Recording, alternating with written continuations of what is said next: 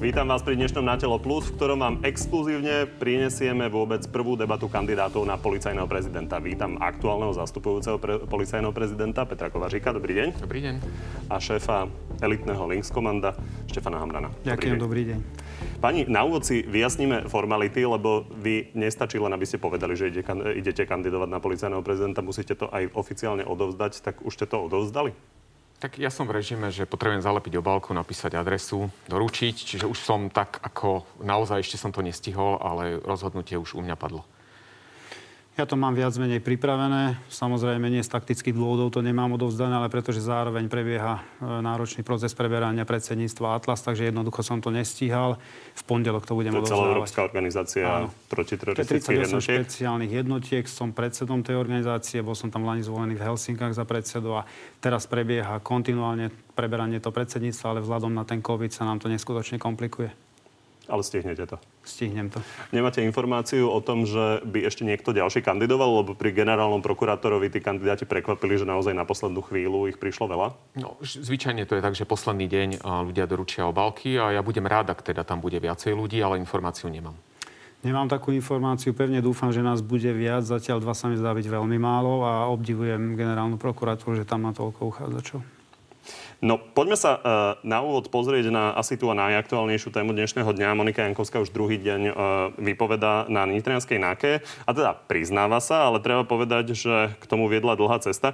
Tu je na úvod uh, jej vyjadrenie spred vyše roka a aktuálne stanovisko jej advokáta.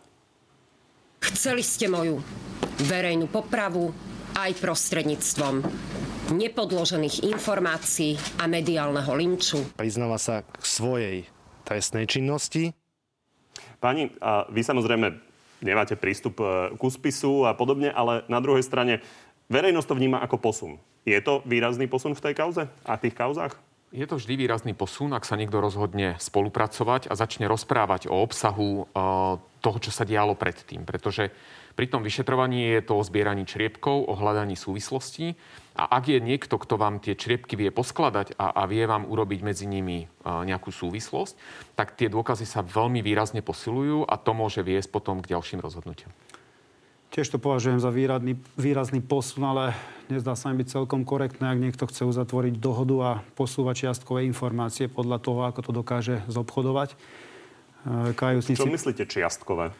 Tak je zrejme aj z dnešných e, informácií, ktoré boli pustené, samozrejme nevidel som spis, ale tie informácie, ktoré uzreli svetlo sveta, je zrejme, že nepustila všetko, čo vedela.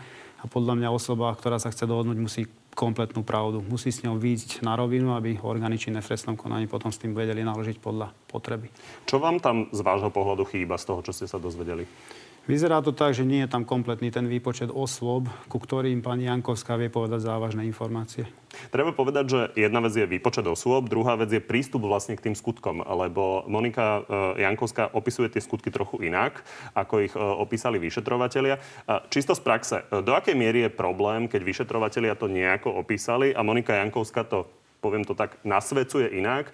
Čiže keby som to zhrnul, povedal by som, že seba vyníma z toho, že nebola v podstate organizátorom toho, ale len bola pri tom. Môže to byť do istej miery taktika toho obvineného, pretože jeho prvoradým cieľom je pomôcť sám sebe a urobiť si priestor na zníženie trestu, čo môže byť ale veľmi nebezpečné pre toho obvineného. Ak ide v režime, že niečo poviem, niečo nepoviem, tam, kde by som mohol mať problém, zamlčím, pretože tie ostatné osoby budú tiež mm, podľa všetkého potom rozprávať a budú odôvodňovať, čo sa dialo. A ak sa zistí ten rozdiel medzi tým dôkazným stavom a tým, ako si to konkrétny obvinený nejakým spôsobom nastavuje podľa svojho uhlu pohľadu, Môže to znižovať dôveryhodnosť tejto osoby, ale samozrejme aj, aj tie osoby ďalšie, ktoré rozhodujú o výške trestu alebo o nejakých tých odklonoch v trestnom konaní, ktoré, ktoré nám trestný poriadok pripúšťa, tak to budú zvažovať. Ak tá výpoveď nebude dôveryhodná, môže to mať za následok, že jednoducho ten prokurátor nepôjde na nejakú mieru kooperácie s tým obvineným a potom to môže mať fatálne dôsledky pre neho, pre toho obvineného. Ja som vždycky týmto ľuďom radil, Povedzte, ako to bolo, lebo aj tak to raz vyjde najavo, ako náhle vy začnete spolupracovať, začnú ďalší a vtedy je to veľmi dôležité, aby to bolo podľa Na druhej strane Monika Jankovská je bývalá súdkynia. A viete si predstaviť, že by urobila v tomto chybu? No, uh, ťažko povedať, ťažko sa vžiť do tej situácie. Nechcel by som byť nikdy v takejto situácii, aby som vôbec nad tým rozmýšľal. Ale asi zjavne je tam uh, ten motív chrániť sám seba a, na, a, a niečo nejakým spôsobom odprezentovať, aby som si pomohol, sa tam bude byť, ale, ale to sa bude čistiť v priebehu vyšetrovania. To je, viac menej je to štandardný postup, že, že musí dojsť k bodu zlomu, keď ten, ten človek potom začne kooperovať a spolupracovať v plnej výške. Takže vidíte to tak, že týmto uľahčením si môže teoreticky aj priťažiť? A ne, nepovedal by som, že si môže priťažiť. Vytvára ten základný komunikačný kanál s prokurátorom a, a, a s tým vyšetrovateľom. Ja tiež nepoznám obsah toho spisu, čiže veľmi ako keby skôr hovorím všeobecne, a, ale vnímam cez, cez tie cez tie mm, mediálne výstupy, že tam môže byť ten model toho vyhýbania sa nejaké. Pán Hamran, e, keď sa pozrieme na obsah e, toho, čo e, Monika Jankovská povedala, tak tam sa vyslovene explicitne konštatuje, že ona sa mohla poradiť s advokátom a je pravda, že to mesiace, čiže tie dôkazy nejakým spôsobom poskladať do nejakej výpovede si viete predstaviť, že mohla? Tak samozrejme je to bývalá súdkynia, takže ona zhruba pozná tú taktiku vyšetrovania. Ale ak uvádzate nejaké polopravdivé alebo nepravdivé informácie, na tom je založená aj taktika vyšetrovania, aj výsluchu, že skôr či neskôr sa zapletiete do tých polopravdivých konštrukcií.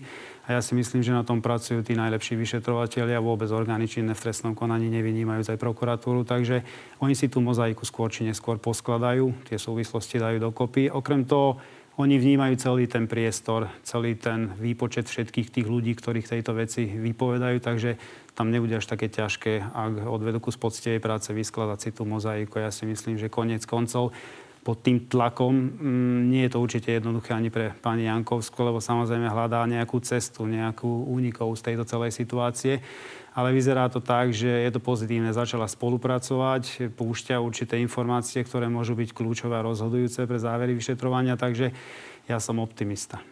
Ešte sa dostaneme k tomu, čo ste už zmienili, teda osoby, ktoré podľa vás nezmienila. Chcem sa ale ešte opýtať trošku do minulosti. A Monika Jankovská je vo verejnom priestore naozaj dlhodobo.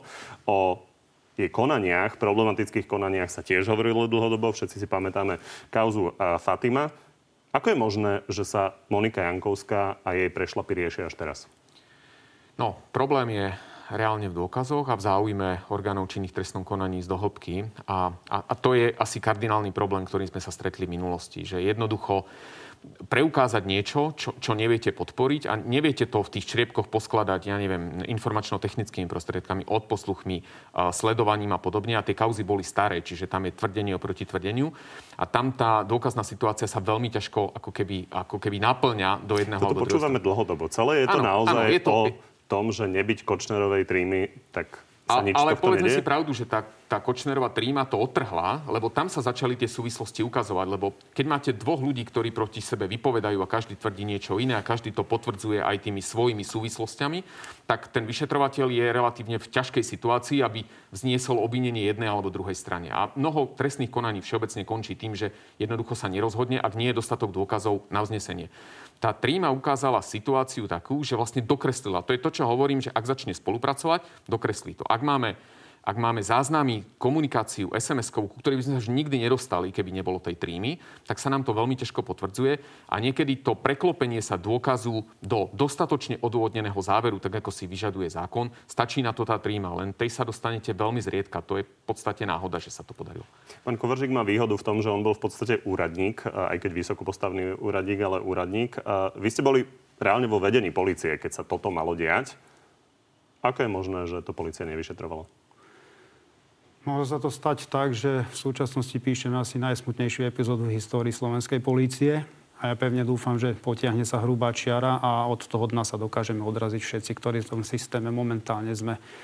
Zo systému odišlo množstvo veľmi šikovných vyšetrovateľov, ale zostali tam aj takí, ktorí majú na to predpoklady, aby takéto kauzy vedeli vyšetriť. Videli sme pár dní, týždňov dozadu, že v podstate policajné vedenie je to najvyššie, bolo zadržané a dnes je väzobne stíhané. Ak na čele policajného zboru stáli ľudia s takýmto morálnym kompasom a to nastavenie bolo také, aké bolo, tak ja sa nečudujem, že sme sa ocitli v takejto situácii. A dnes sa spoliehať na to, že v budúcnosti budeme vedieť vyšetrovať tie náročné kauzy len vtedy, ak vyplávajú na prvých nejaké komunikácie, napríklad streamy alebo akýkoľvek iných aplikácií, to sa mi zdá byť, to sa mi zdá byť veľmi nešťastné. My sa musíme spoliehať na profesionálnu prácu, ktorú odvedú orgány činné v trestnom konaní a s takýmito prípadmi sa budú vedieť vysporiadať. Ale tu treba povedať naozaj, že to je spis, ktorý je u konkrétneho vyšetrovateľa s konkrétnym prokurátorom. paušalizovať to je veľmi, je, je relatívne jednoduché, ale veľmi komplikované ku konkrétnej veci. To, čo, to, čo sme, sme tu povedali, je naozaj o tom, že v tom vyšetrovaní korupcie, kde máte trestný čin spáchaný medzi dvomi osobami, potrebujete mať aj istú dávku šťastia. A to šťastie môže vyplávať s tým, že náhodne dokumentujete inú trestnú vec a v rámci nej nájdete niečo, čo ste nečakali, kde vám to zapasuje do tej mozaiky. A to sa nám mnohokrát stávalo v minulosti, že sme začali trestné konania pre 3-4 trestné činy a stalo sa nám to, že sme zistili, že sa pácha piatý trestný čin. A k nemu sme mali dôkazy pri týchto veciach. A to je proste aj Tieto taktika. činy sa aj... ale nediali medzi dvoma ľuďmi. Ale to boli toto- siete a keď sa bavíme o očistci, No. tak to, bolo, tak to Áno, mala a- byť naozaj ale, rozsiahla ale ja, si pom, ja si pamätám na kauzu z roku 2010, kde sme dokumentovali trestnú činnosť advokáta sudcu Krajského súdu a robili sme rok a nemali sme dosť dôkazov na to, aby sme dokázali vzniesť obvinenie a a až potom sa nám vlastne podarilo prelomiť uh, svojim, ale bolo to tým úsilím, že sme dávali, dávali sme tomu veľmi veľa energie a veľmi veľa času a vtedy sa to podarilo. Poďme sa teda pozrieť na to, čo do istej miery uh, načal pán Hamran, a to sú uh, ľudia, o ktorých nehovorila zatiaľ Monika Jankovská, alebo o nich hovorila veľmi málo. Pán Kovačík, vy ste teda dnes nominantom uh, Romana Mikulca, ale predtým ste boli uh, nominantom, nie ste? No, nominantom. Ja, ja by som nikdy nespájal. Áno, ale ja by som... Ja, dobre, môžeme to takto pomenovať, že pán Mikulec si ma vybral. A my sme sa s pánom Mikulcom stretli predtým niekedy 10 rokov dozadu raz. A on sa rozhodol, že ma poveril. Ale ja, ja nepovažujem za šťastné, aby sme kádrovali ľudí podľa toho, kto kedy kam prišiel, lebo toto sa nám deje v prierezovo v tom policajnom zbore veľmi dlho a vždycky sa spája, že za koho ste prišli, kto vás vymenoval. Hovorí to o kvalite tých výberových konaní. Ale nominantom ste minister vnútra, No. nominuje policajného prezidenta Ale nes- no, a, áno, ale nominantom sa staneme, keď si podám žiadosť a budem sa uchádzať. Ale to je asi skôr otázka pojmov, ako, ako reálne. Dobre, tak dokončím tú otázku. Takže jedna vec je Roman Mikulec, druhá vec je vaše pôsobenie na úrade e, vlády a ako riaditeľa e, prevencie e, korupcie. Tam si vás vybral Robert Fico. A Robert Fico je teraz pod tlakom otázok toho, do akej miery niesol zodpovednosť za to, čo sa dialo v veciach, ktoré sú opísané jednak v očistci, jednak v burke a tak ďalej. Poďme sa pozrieť na jeho konštatovanie. troštvrtinách veci ide o politickú objednávku. A my sa nemáme z čoho vyvinovať. Z čoho sa mám ja vyvinovať, prosím vás? Deje sa tu politická objednávka? Určite nie. Ako a, treba otvorene povedať, že my sme vytvorili podmienky na to, aby sme zamedzili akýkoľvek vplyvom. Že mediálne beží tu nejaká schéma a, a že sa tu vlastne a, rozhoduje aj v mediálnom prostredí, čo je správne, čo je nesprávne. Tomu sa nedá vyhnúť, ale ja stále chcem, tvrdím a aj to presadzujem, aby sa nám jednoducho vyšetrovateľia, vyšetrovateľia nerozhodovali na základe mediálnej situácie alebo na, na základe vplyvu kohokoľvek, Pán Hamran, eh, keď ste hovorili o tom, že o niektorých pani Jankovská nehovorila, mysleli ste aj Roberta Fica? Tak nie, ja by som do, to, do tejto špekulatívnej rovine e, Koho ste nezachádzal. teda mali na mysli? Som o tom pevne presvedčený, že toto nebol kompletný výpočet v rámci policajného zboru. Predsa je tam výzva aj z prokuratúry, aby sa ozvali ďalší príslušníci a ľudia, ktorí pôsobili v tomto bezpečnostnom sektore, ak majú informácie, aby sa ozvali a vypo- vypovedali o tých skutkoch, kde sú im známe nejaké informácie. Takže ja som bol súčasťou toho systému, bol som v podstate tá posledná línia, tá vykonávacia, takže zhruba som videl, ako funguje to naše trestné konanie. Veľmi úzko spolupracujeme s vyšetrovateľmi, s operatívou aj špeciálnymi útvary, ktoré majú rôzne úlohy na starosti. Takže ja som o tom presvedčený, že e, teraz sme len začali. Ako bude sa určite pokračovať a nemôžem sa tváriť, že bola zadržaná špička, bývalá špička policajného zboru a tam sa to končí. Podľa môjho názoru to bude pokračovať e, na tej šachovnici. Ja netvrdím, že títo ľudia sú e, prvá línia. Podľa môjho názoru to sú tí pešiaci, to je tá druhá línia. A uvidíme, čo odkrie Koho máte vyšetrovanie. ministra vnútra vtedajšieho? Ja by som nenarážal na konkrétne osoby, lebo neviem, že kto bude v pozadí, kto to mohol vedieť. Tak kto je nad vedením policie? Skôr Ešte? som, áno, skôr som sklamaný z toho, že mali sme tu určité orgány, ktoré boli špeciálne vytvorení za tým účelom, aby odkryli tú, to korupčné, respektíve tú trestnú činnosť v podmienkach policajného zboru medzi príslušníkmi a tam nie sú absolútne žiadne výsledky. Je mi jasné, že vy tu nikoho neobviníte z trestného činu bez toho, aby to urobili predtým policajti. Opýtam sa ale teda inak. Robert Fico, viete si predstaviť, že by nevedel o aktivitách eh, Moniky Jankovskej? Otázka na mňa? ťažko o tom špekulovať. Ja si neviem celkom jasne predstaviť na základe tých informácií, ktoré sú mne dostupné, že takéto činnosti takýchto rozmerov sa dajú páchať bez toho, aby o tom e, politici nemali nejakú vedomosť. Je zrejme, že napríklad e, aktivity alebo činnosť policajného zboru kontroluje Národná rada aj vláda. Máme tu vytvorenú, vytvorený úrad inšpekčnej služby, ktorý podáva správy ministrovi vnútra. Takže ak, e, ak sa založí z osnova a podporuje zločinecká skupina, alebo je predpoklad z toho, že také niečo mohlo fungovať v podmienkach policajného zboru a boli do toho zapojené tie najväč- najvyššie špičky riadiace, tak ja si o tom mm, neviem celkom jasne predstaviť, že tam by to končilo. Neodpoviete konkrétne na Roberta Fica. Tak je to ani moja úloha, ja nie som vyšetrovateľ. Je to úplne vaše právo, samozrejme, len ja to som, pomenúvam. No. Nevidel som vyšetrovací spis, sú to moje osobné pocity na základe toho, čo som videl a vnímal. Pozrite sa, povedzme si jasne, že uh, v tom... Možno kon... sa dopýtam. Vy no, poznáte sa. Roberta Fica pomerne dobre, lebo ste pár rokov teda uh, spolu uh, strávili. A vy ste sa vyjadrili, že ste mali, citujem, veľmi príjemný pracovný vzťah vy si myslíte teda, že Robert Fico mohol o niečom takomto vedieť? Takto. My sme mali s expremiérom pracovný vzťah, ktorý bol naozaj dobrý na, na otázku komunikácie. A a ja teraz sa neviem tváriť, že keď som s ním predtým dobre komunikoval, tak teraz ho budem obkydávať a budem si na tom robiť nejaký ako kvázi politický kabát, že, že, že som uh, pre, prezliekol. Ale reálne treba povedať, že um, dajme priestor vyšetrovateľom a keď tam budú dôkazy vo vzťahu ku komukoľvek, a teraz sa nebavme o, o konkrétne jednej osobe, ak tam budú ku komukoľvek dôkazy, tak je to na tom, aby sme vytvorili priestor v policajnom zbore na prokuratúre, aby sme mohli to trestné konanie vykonať tak, ako je. Ale znovu to musí byť na základe dôkazov. Ak sa pani Jankovská rozhodne a bude naozaj e, rozprávať o konkrétnych kauzách, ak dostala pokyny a dostala ich od koľkoľvek, tak jedno viem garantovať, že ten policajný zbor to bude vyšetrovať. Poďme k inej kauze, očistec. Vy ste mali spory s bývalým prezidentom policajného zboru pánom Gašparom. A on dnes teda je obvinený z toho, že by mal byť jednou z dvoch hlav nejakej zločineckej organizácie. Vy si to viete predstaviť? Že by bol tou hlavou? Viete, mnohí mi volali, lebo z okolností náš útvar zadržiaval pána Gašpara.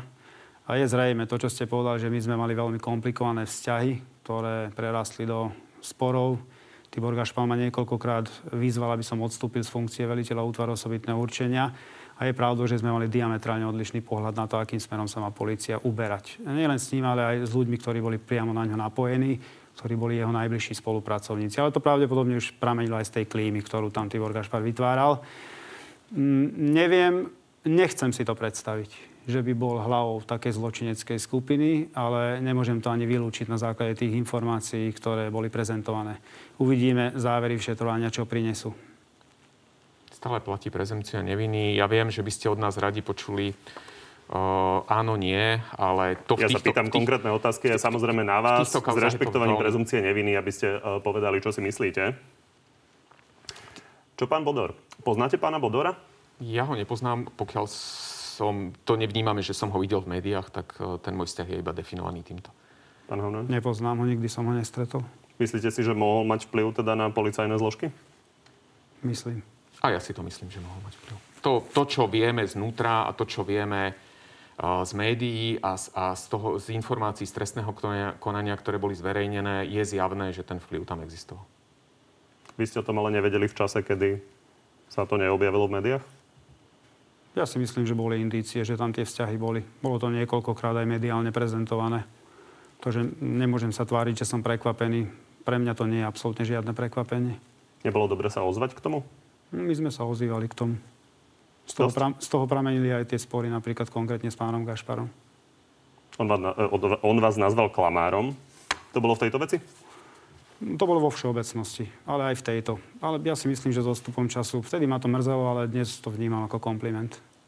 Dokončíme ešte tie vzťahy uh, s politikmi. Uh, teda uh, poďme sa pozrieť, čo povedal Igor Matovič k vášmu výberu uh, Romanom Mikulcom za dočestného policajného prezidenta sa mi zdá minimálne neaktívny. Trikrát som sa ho na túto, v tejto veci pýtal, či si naozaj istý s touto voľbou. Hovorí, neboj sa, je to dobrá voľba a je to človek, ktorého dokáže akceptovať aj opozícia, aj koalícia. Prečo si Igor Matovič myslí, že ste boli neaktívni na úrade vlády? A tak to je zase otázka na premiéra, lebo uh, ja si myslím, že my Nemá sme... na to dôvod? Uh, je, je, to je možno predmet toho, čo sme robili. Mnoho politikov nevníma prevenciu korupcie ako ten, ten najzásadnejší rozmer. Mnohí to vnímajú cez represiu. A ja myslím, že tie výsledky, ktoré sme my na úrade vlády za tých 2,5 roka, čo som tam ja bol, dosiahli, tak tie hovoria, my, my sme, máme za sebou ten úrad na ochranu oznamovateľov, ktorý teda ešte dneska bohužiaľ nie je funkčný. Máme ISO na úrade vlády, máme celý mechanizmus prevencie. Existujú tam plány, akčné, konkrétne uložené úlohy pre konkrétne ministerstva a teraz ale nemôže 6 ľudí na úrade vlády prijať zákon. Ten zákon musí prijať ministerstvo spravodlivosti. My sme jeden zákon pretlačili a urobili sme ho podľa mňa slušný.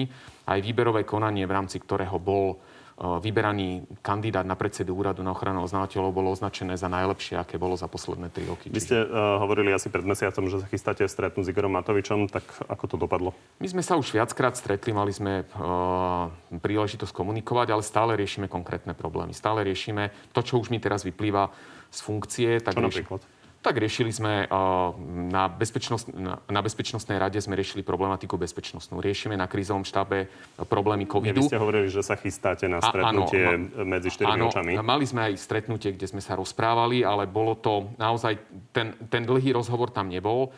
A dneska sme v režime, že, že je to o politikoch, aby si vybrali. A ja som preto dal tú žiarosť, aby sme sa posunuli v tom vzťahu nejakým si spôsobom ďalej s vládou a s ministrom a uvidíme, kam to pôjde. Ja som si povedal, že e, cesta policajného prezidenta nie je to, čo je najdôležitejšie v živote. Čiže je to o politikoch, nech si vyberú niekoho, kom budú presvedčení, že ten policajný zbor bude viesť. Či ma vyberie alebo nevyberie, netuším. Ale minimálne to hovorí o tom, že nemám politickú, politický nejaký pretlak, ktorý by sa tam dalo očakávať. Má sa policajný prezident uh, stretávať s premiérom? V služobných veciach áno, prečo by nie? Alebo keď si dohodneme, že sa nemá stretávať, bolo by to asi veľmi zvláštne ale samozrejme, že policajný prezident zodpovedá ministrovi a zodpovedá vláde. Či sa majú stretávať? Pravidelne nie, vo výnimočných prípadoch to pripúšťam. Vás sa opýtam na niekoho iného, konkrétne na Michala Trubana, respektíve PS spolu, lebo o vás sa hovorilo ako o možnom nominantovi na ministra vnútra práve za túto stranu. Napokon sa nedostala do parlamentu. Máte k týmto ľuďom blízko? Nie, nemám pána Trubana, som stretol dvakrát v živote. Dostal som v podstate ponuku, ani nie od neho, ale v podstate to bolo od spolu, od pána Beblavého, bolo to aj prezentované mediálne, aby som pouvažoval nad nejakou možnou spoluprácou v oblasti bezpečnosti v budúcnosti, lebo zvažoval som ukončenie pôsobenia v podmienkach policajného zboru. Nakoniec som sa rozhodol, že ten policajný ring neopustím. Bolo to veľmi ťažké obdobie pre nás. Mali sme neskutočné množstvo kontrol, samozrejme z niektoré preukázateľne účelové. Ale nakoniec, ako hovorím, som sa rozhodol zostať v uniforme a a nevybral som sa tou cestou. Tam to aj skončilo. Máte dobré vzťahy s kýmkoľvek z aktívnych politikov? No ja neviem, rozmýšľam, ktorých aktívnych politikov poznám, ale reálne, reálne poznám pár ministrov, ktorí pôsobili na ministerstve vnútra v čase, keď tam bol pán Lipšic. A reálne som sa stretol s pánom Holím v minulosti, lebo sme robili jeden spoločný workshop, respektíve som bol pozvaný na workshop. Pýtam sa na to, či sa stretávate s niektorým z aktívnych politikov aj Nie. súkromne raz za čas. Nie. Nepoznám, nestretávam sa. Pani, poďme na vašu prácu, lebo ľudí zaujímajú výsledky. A tak sa chcem opýtať tak generálne, že na čo ste najviac hrdí zo svojej doterajšej kariéry? Vy ste napríklad e, boli pri tom, keď ste zadržali e, poslanca HZDS Gabriela Karlina pri prebraní úplatku, ale napokon nebol potrestaný. To, to asi ale, ale, ale myslím si, že to, to nebolo chybou policie. Myslím si, že tento, t- táto kauza skončila veľmi nešťastne, aj preto, že vtedy neexistovali špecializované uh, útvary. Ja dodneska vyhodnotenie dôkazov v tejto kauze vnímam z iného uhlu pohľadu, ako ju vnímali sudcovia. To nespochybňujem rozhodnutie sudcov, ktoré bolo. Ale keď bol, bola chytená podozrivá osoba s kufríkom, s peniazmi, je k tomu zvukový, zvukový záznam a je k tomu výsluch svetka, tak ja už si neviem predstaviť, čo viacej máme urobiť. A to, že potom svedok zmení výpoveď v priebehu konania a že začnú niekto začne spochybňovať zvukový záznam, či nemohol byť dostrihaný. Aj keď sa nepreukáže žiadnym spôsobom, že bol dostrihaný, tak povieme, že to nie je dostatočne odvodnené. Mne sa to rozhodnutie nepáči, ale musím ho rešpektovať. Úspech najväčší?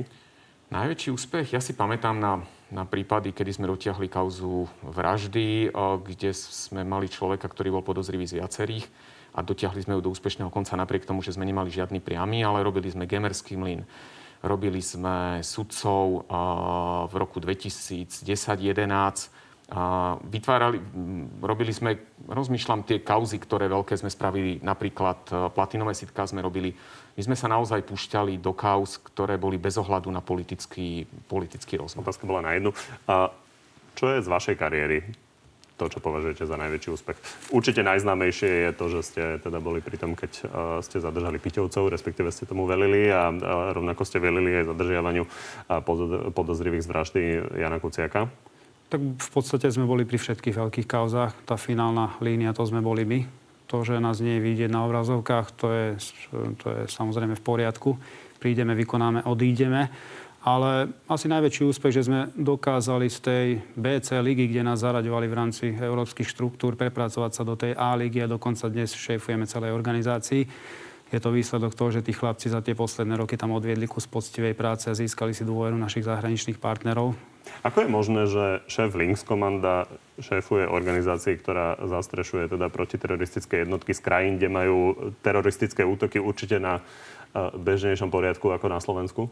No je to tým, že poznajú ma tam, vedia, aký sme, že sme spolahlivý partner. To bolo kľúčové pre mňa, keď to sme tam rozumiem, ale teda skúsenosti z protiteroristických zásahov s ľuďmi, ktorí majú opásané bomby a e, majú množstvo zbraní, tak na Slovensku nemáme.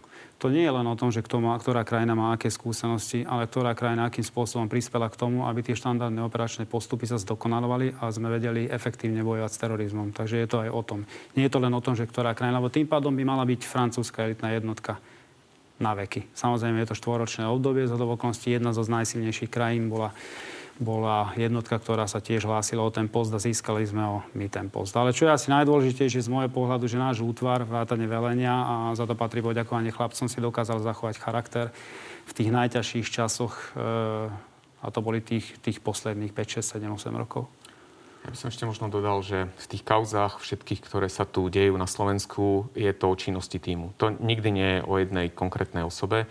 Aj keď sme sa bavili o vyšetrovaniach typu nástenka a podobne, tak, tak to, sú, to sú desiatky ľudí, ktorí na tom participujú a treba im poďakovať. Zastavím sa ešte pri jednej veci z minulosti, je to už v podstate 10 rokov. Pýtali sa na vás e, na to viackrát. Vy ste mali teda v rukách dokumenty o alebo čiasto, čiastočné dokumenty o účtovníctve e, pána Stromčeka. Váhostav, išlo tam teda o to, že Váhostav rekonštruoval e, pod, tak, pod taktovkou Národnej rady e, hrad a pán Stromček mohol získať teoreticky nejakú výhodu za to, že e, bol pri tom rozhodovaní. Takže viete s čistým svedomím dnes povedať, že pán Stromček nezískal žiadnu nenáležitú výhodu? Viem s čistým svedomím povedať, že tie materiály, ktoré sa nám dostali, lebo to bolo nejaký, nejaké torzo odpad z účtovníctva, kde boli rádovo nejaké dodacie listy, boli tam nejaké faktúry, ktoré boli medzi konkrétnymi subjektami. Z tých dokladov nevyplývalo tak, také skutočnosti, z ktorých by sme mali viesť konanie. A tie materiály my sme dostali do, do do rúk. Pozrite sa na to, či sa vám to nehodí. Preskúmali sme si naše archívy, či k tomu niečo nemáme. Ak teda mám k tomu povedať, vnímam to negatívne, čo by som už dneska hodnotil, že, že ten, ten materiál ako taký nebol zaevidovaný, lebo tieto veci sa vrátili a ja si za ne ponesiem svoju zodpovednosť. Ale keby sme ich aj zaevidovali, ten výsledok si myslím, že je stále rovnaký dneska. Odpoveď na tú otázku? A odpoveď je, že či mám čisté svedomie, mám. Nie čisté svedomie. Či viete s čistým svedomím povedať, že Viktor Stromček nemal žiadne výhody od Váhostavu za to, že Váhostav rekonštruoval hrad? No, ja viem Keďže povedať, toho sa to týkalo. Ja viem povedať, že ak budeme viesť trestné konania, budeme ich viesť rovnako tak, ako, ako ich máme urobiť bez ohľadu na to, čo mm, ten materiál či bol alebo nebol. Ako ja, viete, zaručiť sa za to, či tam náhodou nebolo v pozadí niečo, neviem. Ale ak každý materiál, ktorý Mali ste dostanete... dokumenty a rozhodli ste sa, že to nebudete ďalej preverovať, lebo nie sú dostatočné, čiže ste si istí, No rozhodli že sme sa, že tie materiály nemajú taký charakter, aby sme na ne zakladali trestné stíhanie, alebo zač- začínali trestné stíhanie, pretože ten materiál nemal žiadnu výpovednú hodnotu z hľadiska rizika. Ak nájdeme pri pri kontajneri e, materiál na kohokoľvek, na nejakú osobu a bude tam, že niekto dodáva hranoly za 1500 eur a poviete mi, že mám na to začať trestné stíhanie, tak asi to v tom prípade nebudem vedieť robiť. Tam išlo o drevo? Tam boli, tam boli, e, ak si ja pamätám v tých materiáloch, tak tam bolo dodávka dreva, boli tam dodávky materiálu, dovoz materiálu a podobné veci tam boli. Pán Homran, vy máte výhodu, že vám tie tisíce dokumentov, ktoré prechádzali rukami a pána Kovačíka, tak neprechádzali. Vy nemáte žiadneho kostlivca, ktorý sa možno ešte vyťahne na nejakom neviem, vypočúvaní? Neviem, o ňom pochybujem. Dobre, zastavme sa pri korone. Polícia musí nejakým spôsobom udržiavať poriadok aj na základe toho, čo rozhoduje vláda a krízový štáb. Keď sa pozrieme na protesty, začnem vami, lebo vy ste to mali pod taktovkou. Zvládla to policia dobre? Ja si myslím, že áno. Bol som na štábe, mimochodom videl som, ako pracovali kolegovia, ktorí majú na starosti poriadkové aktivity. Richard Sulik napríklad e, kritizoval to vodné dielo na tom proteste v oktobri. Bola to vtedy chyba? Nemyslím si, že to bola chyba. To vodné dielo tam patrí. Nehovorím, že má byť nasadené. Má byť nasadené vtedy, keď sú na to vytvorené podmienky. Okrem toho, neviem, či ste zaregistrovali pár dní na to, na ten náš posledný protest po 17. novembri v Nemecku bolo veľmi podobné zhromaždenie Polícia vyzvala občanov, aby si nasadili rúška. Nestalo sa tak, nasadili vodné dela a jednoducho rozohnali ten dav. Ja si myslím, že ten zákrok, zákrok bol adekvátny. To, čo tam policia dokázala, bola vysoká miera profesionality, bola založená na odhade tých, toho vývoja situácie. My sme boli pripravení dynamicky reagovať na vývoj. Vodné dielo v tom oktobri bolo použité už v momente, kedy sme to jednoducho museli použiť, pretože vtedy už sa začali vyberať lažobné kocky, hádzať do policajtov, čo prekročilo akúkoľvek medzu. Myslím si, že my nie sme od toho, aby sme rozháňali davy vodnými delami už vôbec nie 17. novembra. A tak, ako to bolo vykonané... Tak bolo to to vo veci, že ste si povedali, že to nepoužijete kvôli tomu, že by to symbolicky bolo naozaj veľmi zle vnímané? Ale e, pri tom zásahu treba vnímať aj, aj symboliku, lebo keď, keď uvažujete nad zvládnutím zásahu, musíte rozmýšľať aj nad tou, nad tou psychológiou toho davu. Ak tí ľudia majú pocit, že tam prišli demonstrovať za nejakú slobodu a vy by ste to chceli potláčať nejakými násilnými prostriedkami, ten dav popudíte. Teraz to nehodnotím z politického pohľadu, teraz to hodnotím z hľadiska dopadov. Čiže v momente, kedy by ste urobili neadekvátny krok, alebo my by sme urobili neadekvátny krok, vrátil by sa voči nám tým, že ten dav by sa nám mohol po- pohnúť, mohli by sme mať následky na zdraví, na majetku a tomu Veľmi diplomaticky mi odpovedáte, Isté. takže bolo to o symbolike, nepoužiť to vodné dielo práve Že sme zvažovali pri psychológii davu aj dátum 17. novembra, nepochybne áno. Veľa sa hovorí o pokutách máme veľmi vysoké pokuty, napríklad za nenosenie rúška, ale neregistrujeme, že by boli nejako masovo udelované. Je zlé, že sú také vysoké? Tie pokuty sa pohybujú v blokom konaní do 1000 eur, v tom konaní správnom do 1659 eur. Je to do, čiže tá hranica je od, od nuly a tie pokutové bloky sú nastavené takže od 5 eur. Koľko pokut ste udelili za nenosenie rúška? Videl som stavy priestupkov a rádovo sa hýbeme v tisícoch, okolo troch tisíc priestupkov bolo zaregistrovaných. Koľko z nich bolo zaplatených? Videl som aj, aj mm, stav, koľko bolo finančne, ale ten by som si musel vyťahovať zo systémov. A tu chcem povedať, že pre policiu... Hovorím aj o tom, že napríklad minister Greling e, ne, nenosil rúško, e, bolo to mesiace dozadu. Áno, ale nestávajme... Premiér, boli... premiér Matovič uh, nemá rúško na svadbe. Čiže ľudia to vidia a potom sa podľa toho možno aj správajú. Viete, a tak ale... je otázka, že či nie sú tie sankcie príliš tvrdé. Tie sankcie my sme neudelovali rozhodne v, v rozmedzi do 1000 eur, tie sa hýbali okolo 10 eur a, a ak bola udelená sankcia, tak za za nerešpektovanie pokynu toho policajta, arogantné, agresívne správanie, vtedy sa tie sankcie hýbali do stovky eur, ale naozaj nie je zmyslom vyberať pokuty. Ja to stále hovorím, že tie rúška sa nenosia pre policajtov, nosia sa pre našu ochranu. Robíme to efektívne? Ťažko povedať, či to robíme. Myslím si, že nie, ale je to veľmi komplikované, pretože v dnešnej dobe e, mnohí ľudia to a priori odmietajú, aby to nosili je to taký prejav bezbrehej demokracie, kde mm, vnímajú nejaké svoje oprávnenia, ale povinnosti neakceptujú. Okrem toho, čo je veľmi nešťastné, že sú tu nejaké politicky exponované osoby, ktoré vyzývajú priamo ľudí. Aj na takých zhromaždeniach je to mimoriadne nebezpečné, aby si tie rúška dali dole alebo aby ich úplne odignorovali. Tam preverujeme trestné oznámenia, trestné oznámenia. Tam začíname trestné konania, aby sme to preverili, či bol spáchaný trestný čin alebo nebol. Týmto sa zaoberáme a to sú tie vážnejšie. Voči komu? Je viacej osôb, ktoré vyzývali, ktoré, ktoré sú podozrivé z toho, že podnecovali Myslíte, neplnenie zákonom uloženej. Mohol by tam aj on byť medzi nimi, teraz by som sa neviedral k osobám, ale robíme previerky, aby sme to... A, a zase sa postavme do roviny. Bude to rozhodovať vyšetrovateľ pod, pod kontrolou prokurátora. O tom nerozhodujú vedenie policie ani policajný prezident. Aby sme to uzavreli, máte teda pocit, že to, ako máme nastavené pravidlá, je efektívne? Napríklad to, že ľudia vedia, že musia nosiť uh, tie rúška napríklad aj tam, kde sa nestretávajú s ľuďmi, len vtedy, keď sú vonku? No. Je to efektívne? Ak, ak presadzujeme príliš silne tie pravidlá, tak sa začínajú odmietať. To, že v exteriéri sa vyžaduje, aby sa nosili rúška. Hovorím o interiéri. No o interiéri asi, keď sme viacej osôb, tak sa nemáme o čom baviť. Tak to má zmysel. Ale keď sa pôjdete pozrieť do nákupných centier, rešpektuje sa to. Ja by som to... Hovorím o exteriéri a o tom, keď nie je viacej osôb. A faktom je, že je to uh, prikázané. A ja tomu rozumiem. Otázka je potom, že kto bude merať 2 metre a potom sa dostaneme do pozície. Prečo ste to, keď boli Čiže pri lepšie, sebe... tvrdšie, aj keď No, nie, krízový štáb sa postavil do pozície, že to radšej povedal, že poďme reštriktívnejšie, lebo t- ten mechanizmus toho správania sa rozumiem, ľudí rozumiem bude odpovedi. nastavený. Uh, hovorili sme aj o psychológii. Je to adekvátne nastavené tej psychológii uh, bežného človeka? Ja si myslím, že to nastavujú odborníci a nemá zmysel to spochybňovať. Ak sa to chceme raz dostať a prekonať to, tak myslím si, že treba to rešpektovať. Pani, uh, s tými protestami uh, súvisia aj extrémisti. Uh, Marian Kotleba teda stále tvrdí, že oni extrémisti nie sú, ale fakt je, že uh, teda čeli súdu. Pýtal som sa kandidátov na generálneho prokurátora, či máme adekvátne nastavené trestné sadzby v prípade extrémizmu. Oni sa zhodli, že áno. Vy to vidíte rovnako? Tie sadzby sú nastavené veľmi prísne, žiadne sprísňovanie nemá zmysel. Otázna je skôr efektívnosť toho, kde, toho, toho vyšetrovania. Lebo to, čo ja si myslím a snažím sa to aj presadzovať, je, že nemal by byť extrémizmus a prejavy rasizmu všetky postihované prostredníctvom Národnej kriminálnej agentúry a prostredníctvom špecializovaných orgánov.